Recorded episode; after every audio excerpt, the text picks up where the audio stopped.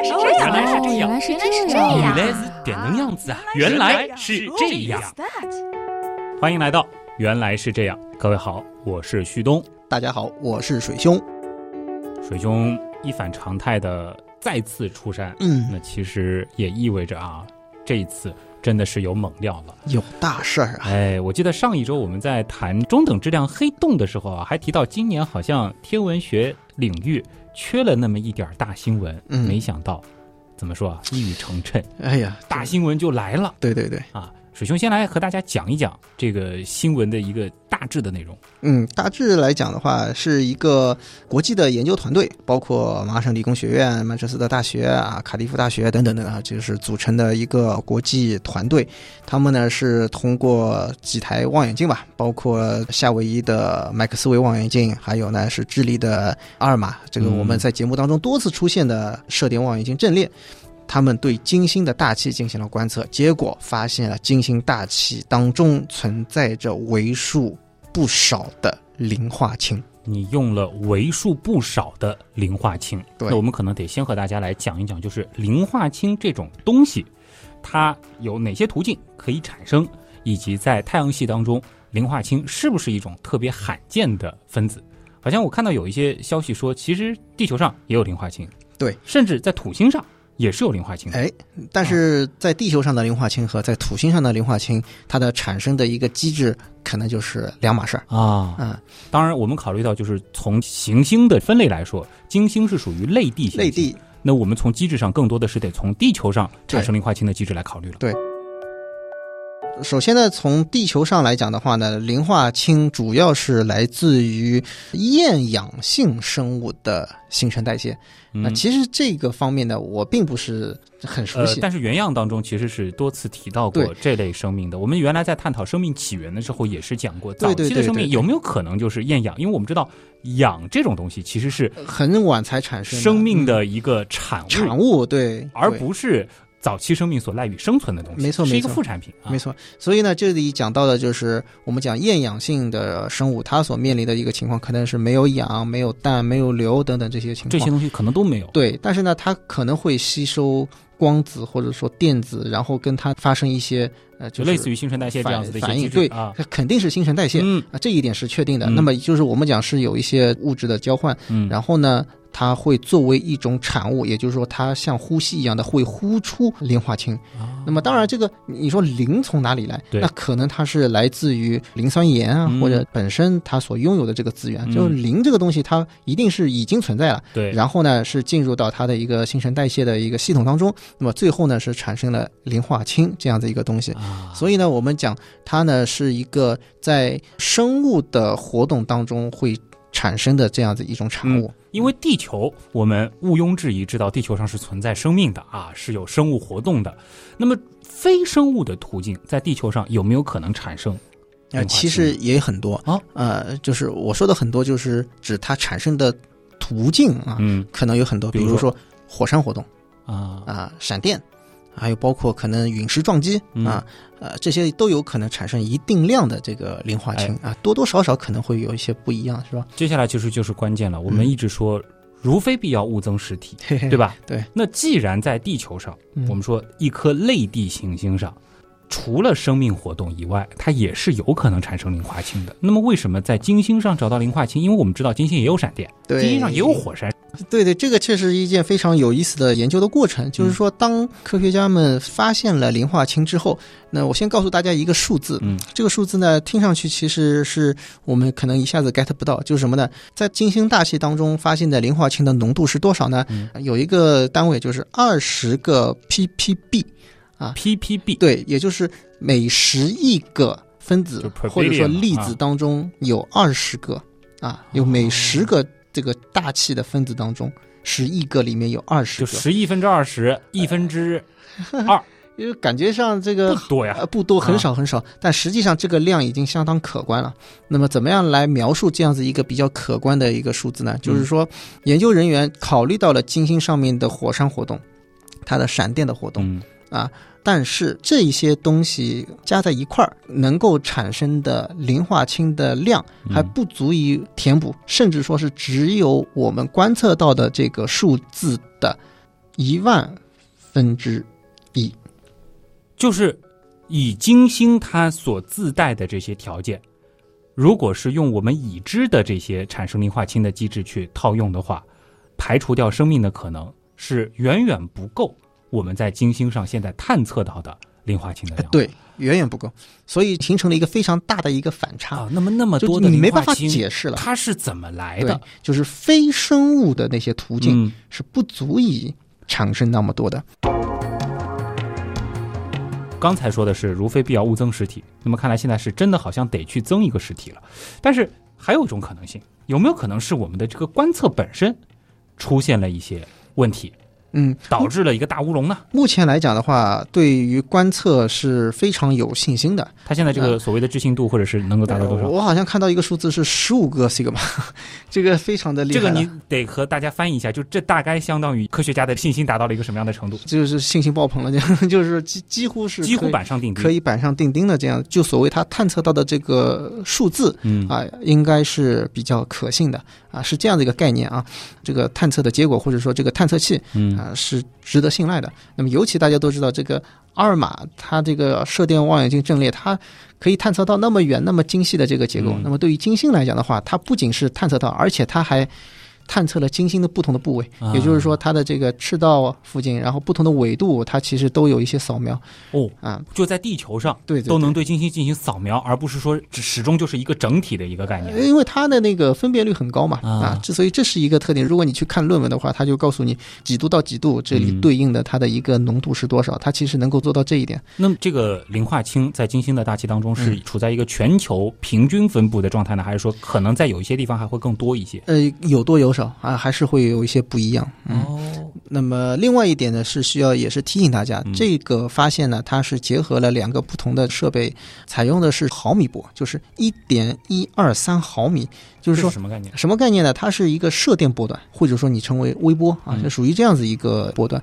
为什么要用这个波段呢？因为磷化氢在这样一个波段上面是有比较强的谱线嗯啊，你比较容易去分辨出来。所以通过这样子这个望远镜特定的一个波段一个谱线，我才能够说是确信呃是发现了这个信号。找到的就是磷化氢，并不是说我们是找到了就是相当量的氢元素和磷元素，对对然后把它拼起来拼成了磷化氢，并不是就是磷化氢这种哎，分子。这是两码事儿啊啊！这个大家也知道，就是分子它也会有这个吸收的啊情况，就是说会产生这个谱线。嗯它的谱线和分子的谱线和单个原子的这个谱线它不一样的啊啊，所以说我们是能够甄别出这个分子的存在。嗯，这也是为什么我们可以通过类似的方法去了解其他的系外行星或者说是太阳系内的其他行星它的大气的这种构成，而对，不一定非要有个探测器跑到那儿去取样。没错没错，啊它这个原理其实是都是一样的。这其实会有一个可能让我也觉得有点困惑的地方：金星作为太阳系当中，其实论轨道距离来说，地球最近的大行星邻居，而且它又那么的亮，那么的璀璨，名字又那么的好听啊，维纳斯。我们怎么到现在才想到去对它的大气做一个扫描，然后发现了这样子的一个比较不太正常的磷化氢的含量？哎，这个怎么说呢？就并不是说我们呃直到现在才去做这个事儿，嗯而是说你想想看，有那么多的波段，嗯整个这个全波谱的，我做哪一段呢？我挑哪一个频率？就好比说我们听广播一样的，我调哪个台？就刚好这次偶然的，我们想到了去做做看磷化氢之类的。呃，这个倒也不是，就是我们要去寻找某一些东西，嗯我要找到某个特征信号。嗯那么某些特征信号，我就是要找一个比较合适的，你可以认认为是一个比较合适的一个目标啊。就像我们去说，我去探测一个水质，它是酸性还是碱性，嗯那我一定是去，比如说测 pH 值，然后呢，我可能我会有相应的通过某一些试剂啊或者什么，就是有针对性的我去测。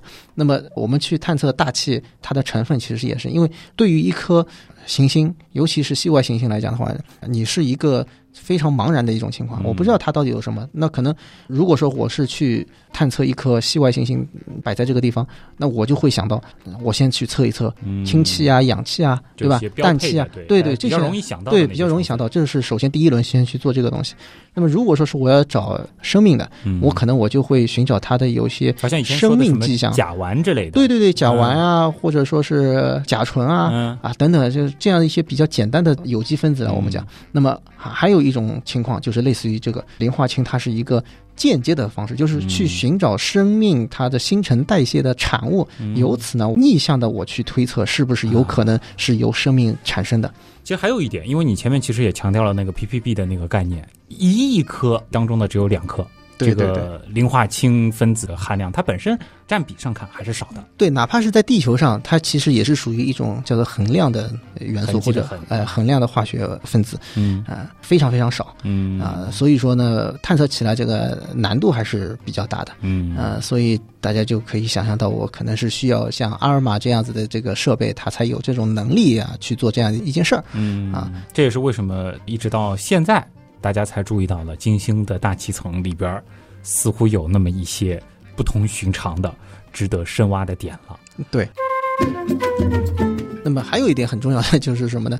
确实有一些意外，可以这样讲，就是说，就我们本来不是为了去找金星生命的，呃就是说你你你可能你不见得你是说会呃去脑洞或者去想象金星上面已经有生命了，嗯，或者怎么样，就是我们知道因为一直以来的认知就是金星的地表非常的恶劣，生命是不可能生存的，好像这个甚至是写进《少儿百科全书》或者是教科书的 一一些描述，对吧？对对对，啊那和大家先来说一说吧，就是金星，哎，这颗大行星，其实在我们的节目当中倒是很少专程来讲啊。金星的表面环境它有多恶劣呢？啊，金星表面环境那真的叫做炼狱啊，可以这样讲。就如果说地狱有一个实体的话，金星就是一个非常合适的候选。呃，确实有这个方面的一个相似性啊。嗯我们可以这样讲，来形容金星的话呢，我们可以用水深火热来形容它。水深是什么意啊思？，水深就是它的大气的压强嗯，大到犹如深水。虽然是气态的，对它的这个大气的强度是可以达到地球的大概九十多倍，九十几倍的这样的一个大气压，就相当于哎，我们以前在讲这个火星的大气之稀薄的时候，哎。是地球的大气差不多是火星的，百分之一，也也好像是九十多倍，哎，一百倍，这个这个量级。对对对，然后金星是地球的这个九十多倍啊，哇，啊，所以所以那得稠密成什么样子？对对对对。所以大气压强就非常大了。对，它就相当于是在啊、地球的海洋一千米的深海，也就是说，如果有朝一日我们要去金星表面嗯探险，嗯，肯定是一个非常特制的抗压的宇航服，呃，对。它甚至类似于潜水服的一种材质。潜水服还不行啊！你想，我们潜水服是潜不到一千米的，是，可能是要要那以后就是潜水艇表面的着陆器，光从压强的角度来说的话，它是得按这个深潜器的那种对抗压能力来说对计，对对对对，所以说我们以前其实有一些探测器嗯到了金星上面，可能就被压扁了。哎，对它只发挥了几秒钟的这个信号，它就这么被毁了哦，啊。这是水深的部分，那火热呢？火热呢，就是说它的表面非常的炎热。嗯，金星的温度啊，我们讲平均来讲的话是四百六十四摄氏度，这个非常恐怖的一件事儿，就是它的表面，而且是什么白天和晚上几乎差不多。哦，是因为它稠密的大气真的是裹了个厚被子，就是超级温室效应。就是跟我们地球相比吧，它比如说它的晚间，它的温度也会有一些温差，嗯比如说是十度啊、二十度啊，嗯有的时候可能三十度的温差。但是你想想看，就算是三十度的温差放在四百度和四，百二十度、四百三十度，在我看来没区别。对，没区别吧，是吧？啊，所以很典型的一个我们讲就是水深火热的这样一个状态。嗯这样子看来的话，即使是到金星的两极，也好不到哪里去。呃对对对对，完全是这样。所以呢，我们讲这个金星实际上是太阳系最热行星，就我们好像平均温度啊，水兄的老家水星是离太阳最近的大行星，嗯对，但是金星实际上是比水星温度还要高。更热，平对均温度来说对，对对对，水深火热，那还的确。这可能还没完吧，还得考虑就是金星的大气构成，没错其。实和地球的大气还是不太一样的。对另外一个炼狱般的就是什么呢？金星大气当中百分之九十六二氧化碳，呃浓度非常大。我们可以跟地球上做一个比较，大气当中二氧化碳是百分之零点零三三。对，因为我们占大头的还是氮和氧嘛。对，嗯大家想想，就我们一直在讲地球上面的什么二氧化碳增加啦啊、温室效应啊啊，你想想看，它是那么多的这个二氧化碳能占到一个主体，而且别忘了，就是它的大气浓度是我们地球的那么多对呀、对呀。所以它的温室效应就是非常的严重。这也就回答了前面啊，就为什么嗯它的这个温度会那么高，就是这个温室效应。其他什么成分呢？其他呢，还有比较令人害怕的嗯，什么呢？呃，比如说水蒸气啊，水蒸气有啊什么好怕的？好水事儿啊用水蒸气和二氧化碳放在一块儿，这个温室效应就会放大。啊对吧对，啊也是温室气体，是对对对对，另外还有呢，就是什么二氧化硫嗯，啊、三氧化硫。那你想想，这个和这个水蒸水放在一块儿哇塞，那就是什么硫酸酸雨啊，什么啊，啊硫酸啊，它就来了。所以这就是我们讲所谓的这个炼狱，就不仅是对生命、对人来讲，哪怕你是一个仪器设备放上去，腐蚀性也是比较严重、嗯啊。所以这些导致了，就是我们要往金星上面发一个探测器，它本身探测器本身的造价就非常高。嗯，对吧？？就很不容易放到这个表面，甚至说是你还要放一个什么金星车，你才跑起来，啊，那它的这个寿命啊，真的是非常就令令人着急的。本来我是准备这个稍后讲的，但是既然提到了，就可以先来讲了。就是到目前为止，我们是有过在金星上投探测器的尝试的，这个你前面提到确实有但是对只是很短的时间发了一点点信号，采集的数据非常的有限。嗯除此之外，我们对于金星的了解可以说并不是很多，相比于火星。其实对金星的探测可以讲是人类最早的，就是跟火星相比。很热门，因为什么？很简单，金星是离地球最近的行星，对，轨道？对不对？所以说肯定会考虑第一站是金星。当然，嗯月球我我们先因为先不说我们讨论，的是哎，大行星，对对对卫星啊。所以说，二十世纪六十年代的时候，就基本上我们讲，在月球探测之后，马上进行的就是金星的这个探测。最开始并不是把目标放在火星上，对对，不是火星，而是先到了这个金星。但是呢，嗯也很显然，就是整个过程，尤其是一开始就非常惨烈。就比如说六一年是第一个探测器是苏联的，对吧？金星一号。它呢是出师未捷身先死啊，这个地球轨道还都没脱离呢就没了。嗯，然后六二年的时候，美国水手二号，那么它算是第一个获得成功的行星际探测器，打了一个非常好的基础。但是呢，它到了金星表面，实际上距离还是非常的遥远，大概有三点五万公里吧，就是它只是说远远的望一望。到了金星的引力范围，哎，对都，不能说是这个它就掠过去，它没有被飞掠。对，啊那么因为你要到金星那边去被它俘获什么，其实还是挺困难的。为什么呢？你你要向着太阳的方向，啊你想想太阳是多大的一个东西？太阳的引力影响会非常的大，对对对，所以这个轨道要经过一个呃很复杂的设计。金星的这个设计啊，然后呢还要精确的这个入轨是比较困难。那么另外一方面，金星它的表面，因为确实我们发现就是呃有浓密的这个大气，嗯，所以你在三点五万公里外，你你看的话呢，那就是一片模糊，对，只能看到上面有云啊什么，就其实很难看到下面到底有什么。说句实话，我记得以前原样有一个系列的周边是星球盘，嗯，会最让人产生困惑的就是金星。对对对，虽然金星我们说在夜空当中非常的醒目，对。但是如果你从它的这个表面特征来说，嗯。如果我们只用就是说航拍图，啊，就是那么黄黄的，对黄黄的，对啥都没有，然后很均匀嗯，也不像地球上面有很漂亮的云彩。对火星的你的云看到云可能表面啊，可能你仔细看，稍微会有一些这种变化，就是说这个呃深浅颜色会有主要是因为它太稠密了呃对对对对，确实太稠密了。啊。那么再紧接着的话呢，到了六六年的时候呢，苏联的金星三号是第一次进入了金星。啊啊，这个是真的放探测器对对对下去了，，但是呢，它实际上是一个以硬着陆的这个形式，就说白了就是去撞就撞了。对嗯对对，当然它的这个撞毁呢，好像也是失控。到了六七年的时候呢，金星四号才是第一个我们讲把金星的大气的数据传了回来。经过了那么多年，我们才第一次知道金星的这个高温高压啊，这个是那么所以就是的惊人。水兄刚才表述的那一段水深火热的炼狱模式，主要就是那一次探测的对，六七年的时候我们所掌握的这个情况。嗯那么再往后呢，又经历了几次失败，金星七号啊，也是苏联的，它才算是比较大的成功。嗯也就是说，它是进入到了金星表面，它本身是要进行一个软着陆的，但是没想到它着陆的过程当中，这个降落伞破裂，呃也是重重的摔上去。但是呢，呃即便是这样，它也传回了一些数据，除了刚才所说的这个高温高压以外，那么更精确的、更具体的一些数字，就比如说我们刚才讲这个大气的这个成分呀，嗯。包括气压、风速啊等等这些信息，主要是来自于这个金星七号，所以它是一个可以算得上是功勋。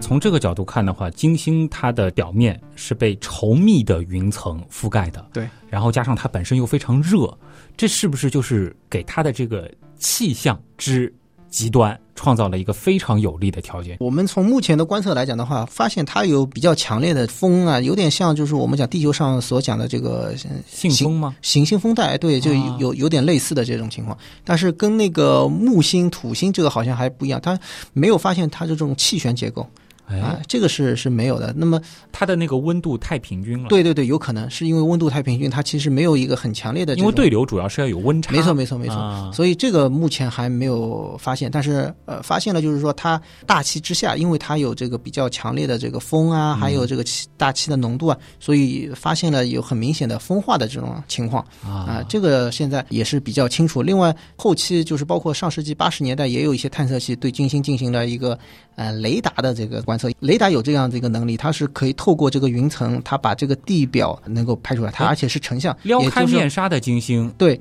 是什么样的呢？就是我们看到过有一些是没有大气的这个金星，好像看上去坑坑洼洼的。它就是通过雷达的这个方式。啊那么你说坑坑洼洼呢，就是说它其实有山，然后呢有山谷，嗯然后呢你说火山，就是它也有一圈一圈的这种火山盘状的哦啊，这样子的一些，好像高度嘛，有些高度嘛不算很高，但是它是一种盘状的这种。嗯，当然也也有一些起伏的山脉啊等等，这些东西我们都能看得很清楚。哎，从地质运动的角度来看，金星表面的这个地质活动，嗯，当然你也可以说是精致活动，呃，频不频繁？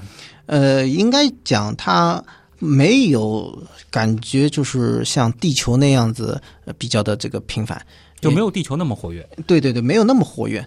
呃，那么它其实也会有一些像火山活动啊，这其实也也会有，但是也可能是我们这个探测的一个数据的积累还不够多，并没有看到就是说是非常活跃的一种情况，比如说四处火山喷发呀，然后熔岩啊到处流动啊，就嗯。这些现象都没有发生过。啊，就是这些场景可能和大家想象的这个地狱的状态还是稍稍有些差对对距的。，但是呢，能够发现它的有一些遗迹，比如说熔岩曾经有流淌过的这个痕迹啊，等等，这个会有。包括这个是从它的一个构造当中，比如说我们可以看它的岩石的一个构造，对吧？形态，这个实际上是能够看出一些端倪来。嗯。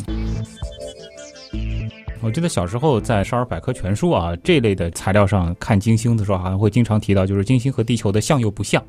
说到这个不像的时候，就会讲到就是它的比较反常的自转。嗯嗯嗯，这个能和大家说一下，然后以及现代科学可能是怎么解释的吗？这个确实还没有一个很明确的解释嗯，啊，好像比较流行，或者我们以前是说金星的太阳是从西边升起来的，对对对对，啊它它确实是存在，就是说它的自转它是自东向西，跟我们地球上正好相反。嗯所以太阳是从西边升起来。那么有人讲它为什么这么奇怪呢？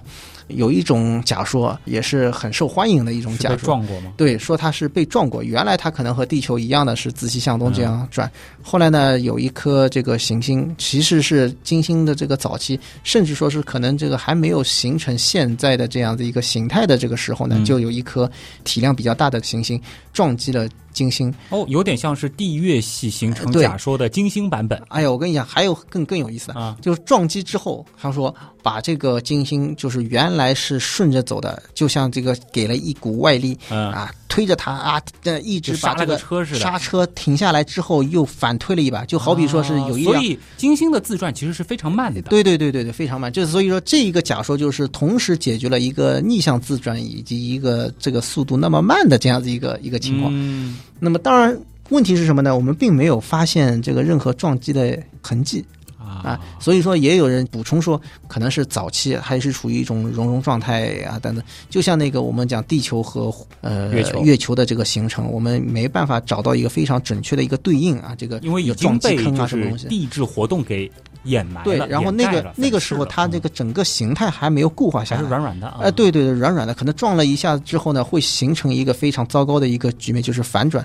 但是呢，这个东西可能撞出来的东西转了一圈之后又又回到凝哎凝固到啊金星表面。然后也没有形成一个金星版的月球呃。甚至有人是这样讲，这个月亮就是金星撞了之后跑过来，哎呦，这个是太阳系版的这个 这个弹珠了啊，弹球了啊，所以很有意思。反正这是属于这个脑洞部分。当然，也有人讲可能是撞击之后就形成了另外一颗小行星啊，或者怎么，反正因为它离太阳假说很多啊，离太阳比较近嘛，它可能说是这个转到其他地方去了，是吗？嗯有很多的这个方面的假说，但是这个撞击说好像还是挺受欢迎啊。嗯，这个可能是大家之前啊对于金星的一个这个普遍的认识了，但是因为它的怎么说呢？从质量、从直径这些数据上来说，它和地球还是非常像的。这个也对应了前面提到的，就是在我们天文探索或者说是太空探索的这个起步阶段，我们对金星的兴趣一度是非常浓厚的。但是后来，其实我们好像就对金星有了一个刻板印象，就是金星这样极端的环境，应该是不太可能有生命产生的。这个是不是存在着一种我们对于生命应该出现在哪里的一种地球中心主义的偏见？脑洞太大，休息一下。如果听咱们的节目不过瘾，你也可以去我们的微信订阅号逛一逛啊。与节目有关的更多知识干货，每周节目的 BGM 歌单，还有趣味猜题闯关都在那里了。微信订阅号搜索“刀科学”，刀是唠叨的刀。别忘了还有天文茶餐厅。稿子上好像没写这句话。嗯，这个是不是存在着一种我们对于生命应该出现在哪里的一种地球中心主义的偏见？其实也不完全是这样，或者说，我觉得不能这样去下定论。嗯，因为我们并不是完全去否定，或或者说是我们建立了一个先入为主的一个思想，说金星它就一定没有生命，而是说类比于我们地球上的一种情况，金星因为它是一个全球化的高温加上这个酸呀、等等这样的一种情况，因为和地球上相比，地球上的生命也会产生一些就是我们讲高酸、高盐度的这样一些地方有，但是呢，有一样东西它是伴随在一起的，就是什么？就是水。嗯就是或这个酸性的这个地方，就比如说我们讲，呃，类似于像那个深海。深海嗯它的这个黑烟囱啊，还有包括像就是我们去黄石公园啊，哎可以看到这样子一些这种地表的这个热泉。对热泉，它它实际上是有水有液态水伴随着。但是金星表面呢，实际上除了刚才讲的，就是它有一些这个水汽，但是这个水汽的含量跟地球相比，它其实还是很少。在金星地表上是不存在液态水的。我们刚才也讲了，嗯因为这个温度很高，温度很高，对，它哎不存在。那么在高压的情况下，有没有可能让一些地方形成一些液态水的水坑？就没有，就是这个确实没有发现。科学家也啊其实是做过一些推算的。对对对对啊对，因为其实，在你前面描述金星的那个水深火热的时候，就会让我想到我们这颗星球，就包括我们以前在讲地球地质史的时候，在某一个阶段，也会有一些类似的这种极端的高温、电闪雷鸣。大气非常非常的稠密，因为那个时候其实水全部都是以气态的这个形式在大气当中。这个有没有可能也是一种思路呢？就是金星它的那种极端的环境，恰恰像是地球这样子的行星年轻时候的，或者说是最年轻时候的那种状态。呃，这个问题我其实呃回答不上来，嗯因为这个里面还是有很多比较复杂的这样子一些情况在里面。可能现在的金星跟我们地球的历史相比，好像找不到一个是完全对应的这样子一个、嗯一个关系，这是目前绕不开的。对于地球的这个过往，别忘了我们曾经节目里面也做过，在地球上它是曾经下过一场千万年的雨、对对对。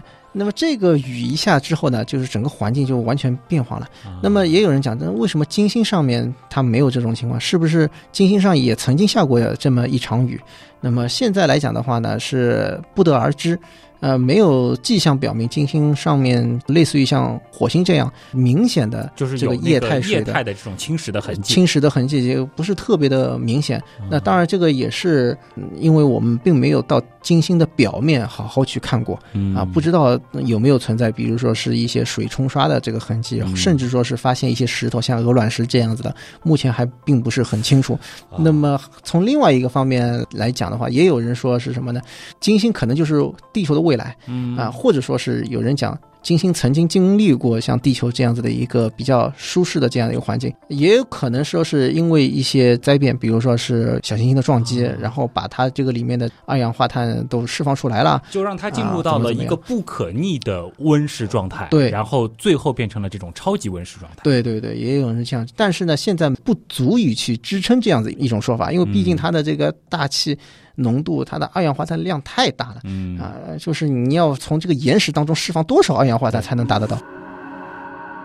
刚其实，在讨论这个问题的时候，我隐含的一层含义呢，还是在于就是说，是不是具备生命形成的这个条件？当然，其实水兄前面是说到了，就是金星目前看来，我们并没有证据支持它的这个表面，或者说是某些地方是存在液态水这样子的一种环境的。但这个其实本身是不是还带着我们对于生命？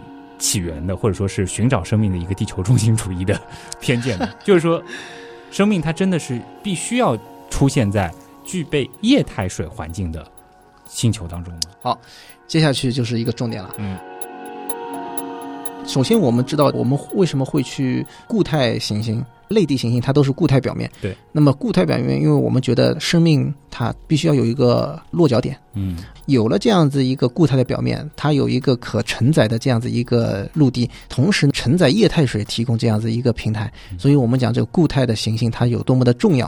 可以讲，这是认识的一个基础。你可以认为这是一个固有的一个思维，嗯，或者说就是以我们现在的文明程度，我们还尚不能理解，就是在气态行星表面，不，因为如果有生命，它是一个什么样的？对对对对，这个其实很很容易去理解啊，很容易去理解，因为我们要有承托，对不对？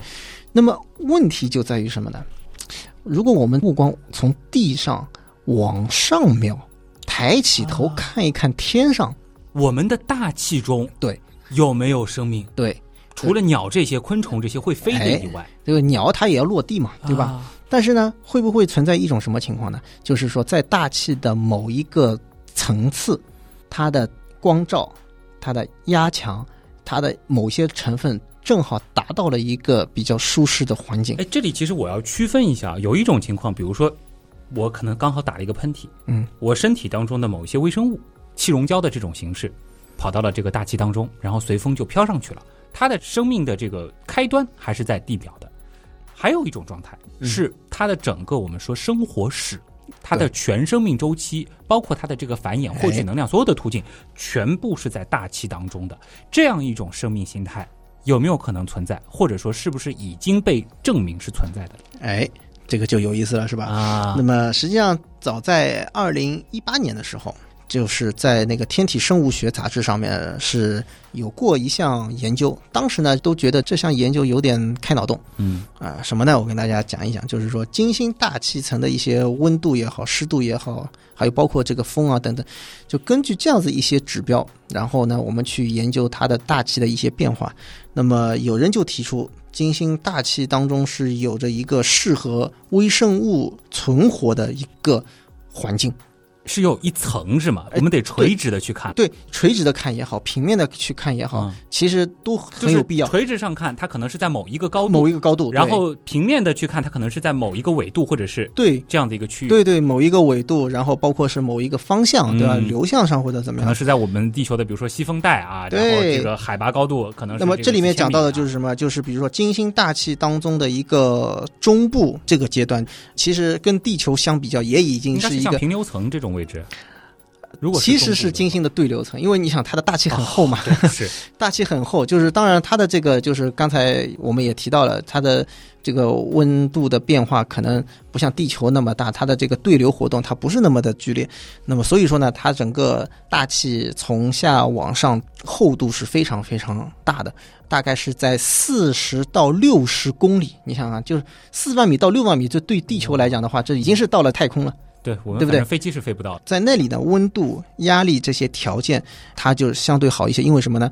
离地表远。因为你要知道，它这个温室效应，它的主要是什么呢？热量、太阳光，对吧？它是作为一种能量到达地面之后反射回大气，然后被锁在大气当中。是的。所以它的热量其实一定程度上来讲的话，主要啊是来自于地表的反射。那么另外一方面呢，它的大气达到一定的高度之后，这个气压相对来讲就降低很多。那么这个呢，并不是说我生命或者说是一些微生物，它一定是要把这个气压和温度降下来。更重要的一点是什么呢？气压和温度调得更加舒适一些之后呢，更有利于，比如说我们讲这个水汽啊、二氧化硫、二氧化碳，这更有利于它们的一种结合，以及产生某一种适应于微生物存在的一种环境，像是一片雾，或者是对对对对这样的，它有一些比较细小的那种。水滴的这种对对对对，就是我们可能讲就是嗯，并不存在于所谓的这个液态水的环境，但是它可能气溶胶式的，对气溶胶式的，就水汽的含量啊等等啊，是它达到了一定的程度。那么这种情况下呢，或许是适合啊这个生存的这种环境。这有点就是大气版本的浮游生物，嘿嘿，对，很有意思吧？这个是在前两年就已经有科学家提出了。而且根据金星的大气的条件，的确是有可能存在这样的区域的。哎，对。那么研究人员呢，其实也做了一些这方面的研究啊。那么在地球上面，实际上是做过类似的实验。嗯，可能你没办法完全复制像金星一样的那种高度，但是呢，根据刚才讲的，如果在那种高度下，它的一个湿度、温度的这种配比，这个我们是可以调出来的。实验室甚至都能对对对，这个可以调出来的配方嘛？哎，对。那么发现呢，这个微生物确实是有可能是能活的，是活的。对对，但我们不知道它是不是能够创造出微生物，但至少它能够活。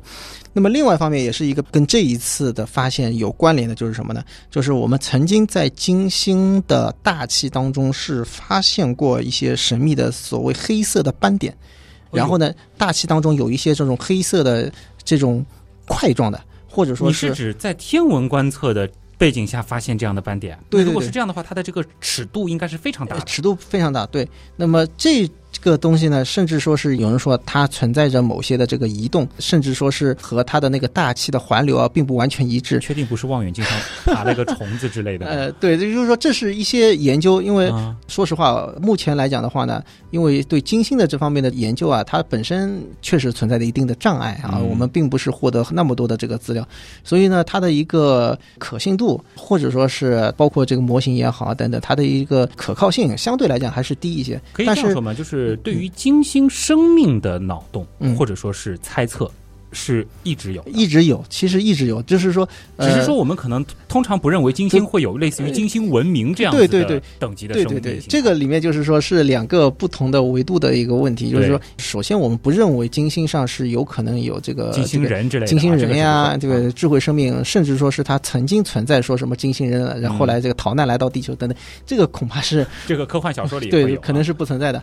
但是呢，确实有人脑洞出来一个什么金星的某一些地方，那么。呃，后来呢，逐渐视线转移到这个大气层，大气层的某一个高度，甚至说就刚才讲的黑色斑点，就有人这个想象出类似于像我们这个鸟类迁徙的这样子一个，就是微生物是不是会在这个上面这个成群结队的在某一个地方能够生存？我想到了当年我们在讲地球生命早期形态的时候，那个所谓的微生物席啊，对，在海洋当中，其实微生物会有类似的这种。集群的，对对对。那么现在就是说，大气当中，我就像那个气溶胶，就是也仿佛是一片海洋一样的。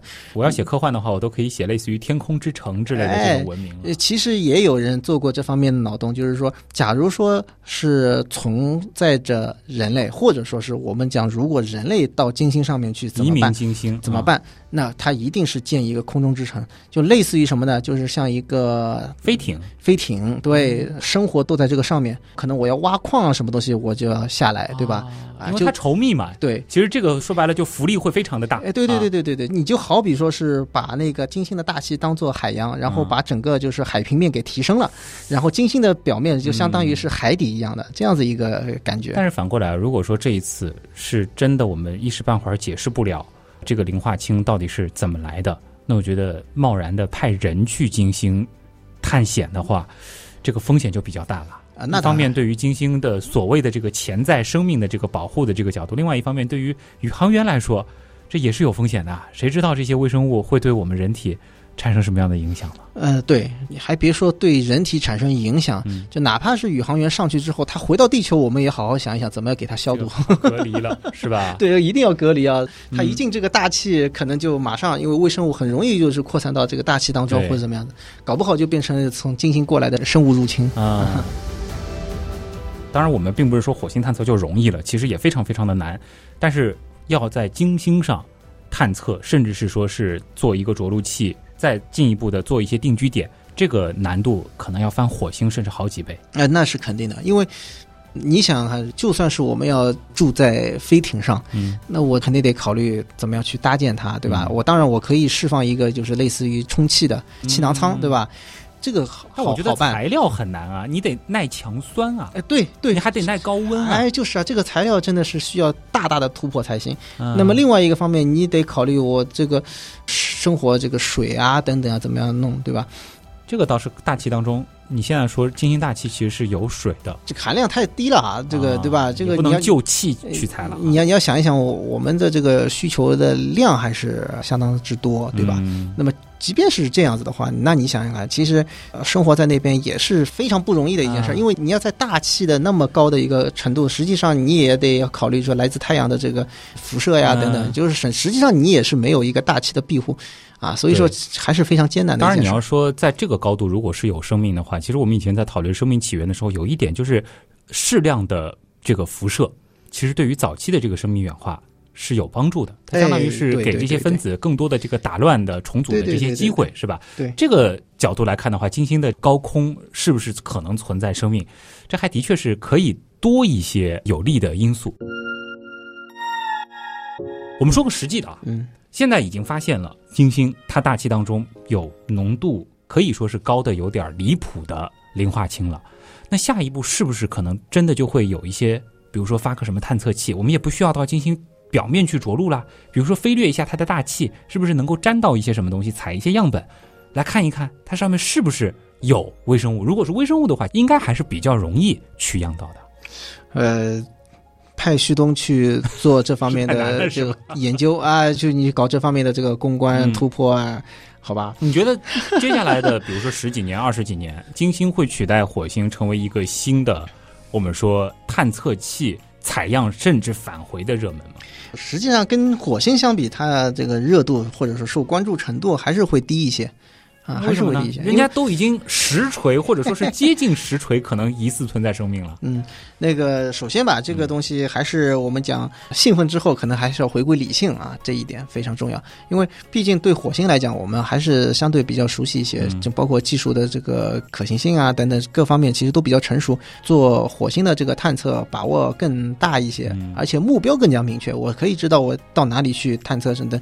其实你要做这个可行性研究也好，嗯或者说你要去立项，你这个东西比较立得住，对吧？嗯比较容易去去做这个事儿。就是我们对于火星的我们远景哎，，对，不仅仅这点很重要。对，你要有价值，它才能过去。当然，现在这个如果金星上面发现一些生物的迹象啊，甚至说是它有这种潜在的认为是地球以外生命的一个很重要的一个候选体，嗯那么这个重要程度其实它是会大大的这个提升。这一点一点起码就是在。太阳系内这些大行星来说，哎金星以后绝对是仅次于火星，或者说是可能不相上下的一个热门。对我们现在讲起来，就是这个事情为什么会比较突然，就是完全没想到的。然后现在可以认为是一个逆袭啊，它爆冷嘛，对爆冷，本来都觉得是火星最有希望，对再不济泰坦，对吧？？它突然之间可以讲是跟火星并驾齐驱，甚至说是有点小小的露头的这样子一种感觉。那么我们知道，其实我们现在还是会去发一些探测器，就是实际上是有一些这个计划的。水兄，你就说发不发吧哎，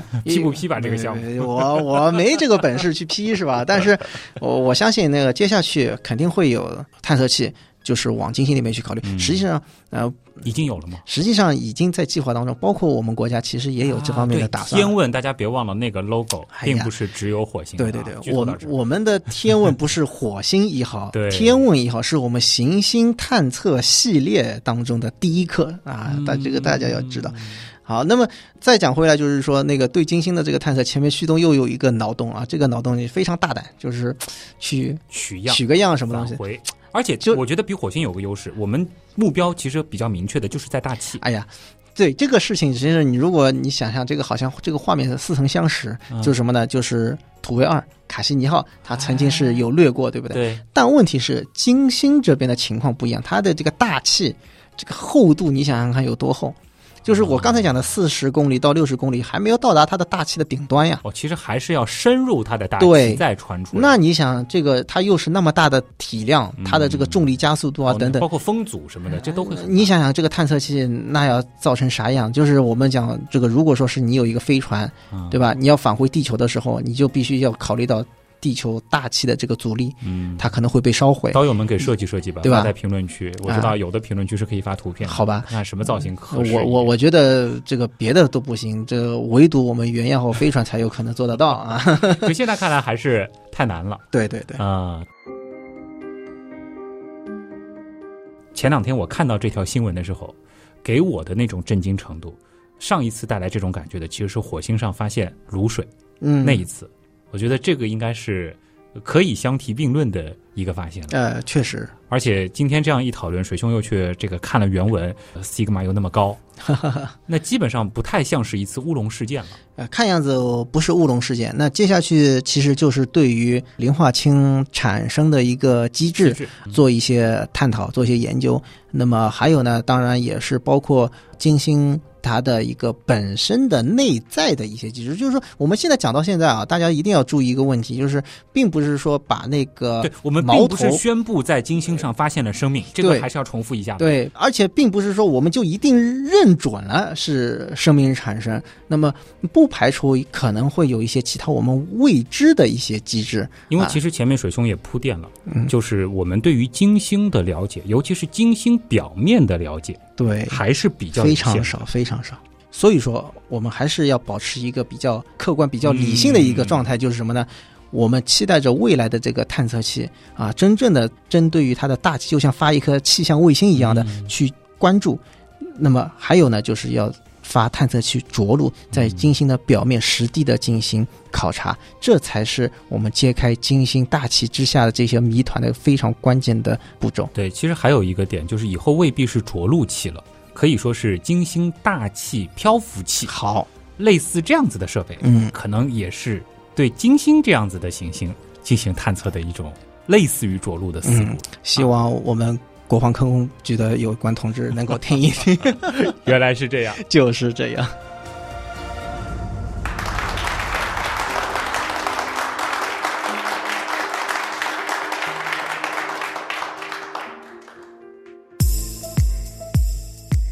如果是开个局的话，你是压有还是没有？呵，这怎么说呢？我压有。啊，那我肯定压没有啊我反正一定要跟徐东对着干嘛。那心理上呢？啊，心理上还是挺希望有，嗯哎，因为这个我觉得是一个比较说得过去的一个存在。为什么？就是我是觉得所谓的生命形态啊，这个生命当然你如果你把这个微生物、对，细菌这些东西都称之为生命的话，那我觉得它在地球以外一定是会有它的生存，空间的。地球上本身就有那些我们原本认为不适合生命存在的地方是啊有生命的。我们现在认越来越觉得生命它比我们想象的要顽强的多。对对对对，甚至我是觉得像火星上。像土卫二上面一定是有生命形态，我啊我我我甚至是抱有这样子的一个期待吧，就是我嗯我不能说是百分之其实，因为我们科学是要讲证据的，在没有证据之前，我们不能说它有，对对对我们只能说它可能或不可能。对但是心理上，你觉得按逻辑，对，应该是并没有那么稀罕的，并不是说只有地球才拥有生命。按一个比较讨巧的词儿，就是我相信。我也相信。当然，其实如果说真的有，那又能牵连出一系列的脑洞了，就是金星上的这些微生物，它到底是原生的，呵呵，或者说地球上的和金星上的，甚至你说的火星上的这个土卫二上的，它们彼此之间的关系到底是什么？嗯啊对对对，还是说宇宙这套机制，只要条件合适，就一定会有生命产生？呃，所以说实话，我们觉得生命是宇宙的一个必然的组成嗯啊，这也是为什么我们天文馆在建设的时候把生命这一趴放到宇宙这样个板块里面去。感觉你最近要加班了啊。哎，这个是不是金星的这一块的东西？要想办法呀，怎么 怎么改呀？我 好了啊，那今天的原来视角就先是这样了啊。这个水兄来，呃，还是安利一下水兄的这个公众号，很难得啊，这次应该是原样抢在哎天文茶餐厅之前对对对发了。对对对，最近因为说实话比较忙啊，关注到这个事件呢，也是因为什么呢？有些机构或者说是有些网站，它不守信，然后很自豪，这次我比水兄先关注到对，所以 因为他抢跑了，就原本应该是 你是要这个。等发布会，我等发布会，然后他抢跑了，然后哗哗哗，这个文章都出来了，嗯。然后呃我也嗯说实话，我最最近比较忙，然后还不以为然，说就这哎，呀，我想这还不够这吗？这还不够一期，原来是这样吗？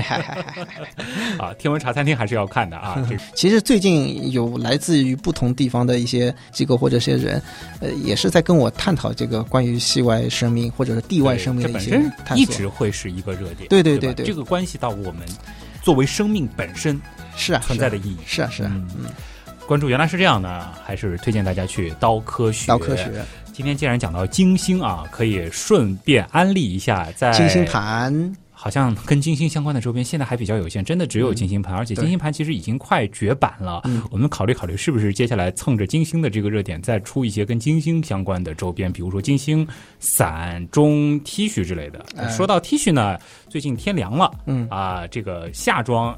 再过两天，其实就不太适合穿了。对，呃，除了金星之外，前面我们也说过，太阳系探索的热点依然火星会是非常重头的，所以火星系列现在又有上新了。嗯，秋季了，有卫衣了啊，有卫衣啊除了长袖版的，还有连帽衫的啊，这个很漂亮，大家可以去关注一下，应该会在最近上新啊嗯啊。那么怎么去找我们的原品店呢？就是在刀科学点周边这个按钮就可以进入原品店了。嗯，跟我们想要随便聊聊呢，或者关注一下我们的动态呢，新浪微博水兄搜 BD 四 AKC 水兄，对，呃，旭东搜旭东，旭日的旭，上面一个山，下面一个东，还有呢就是加入我们的原样刀友会，刀是唠叨的刀，在 QQ 群搜索就可以了。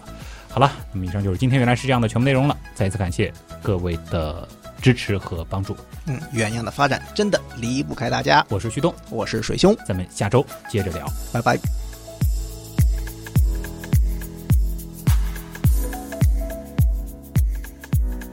就是呃一点多呃就一哎多少？我看一下，嗯。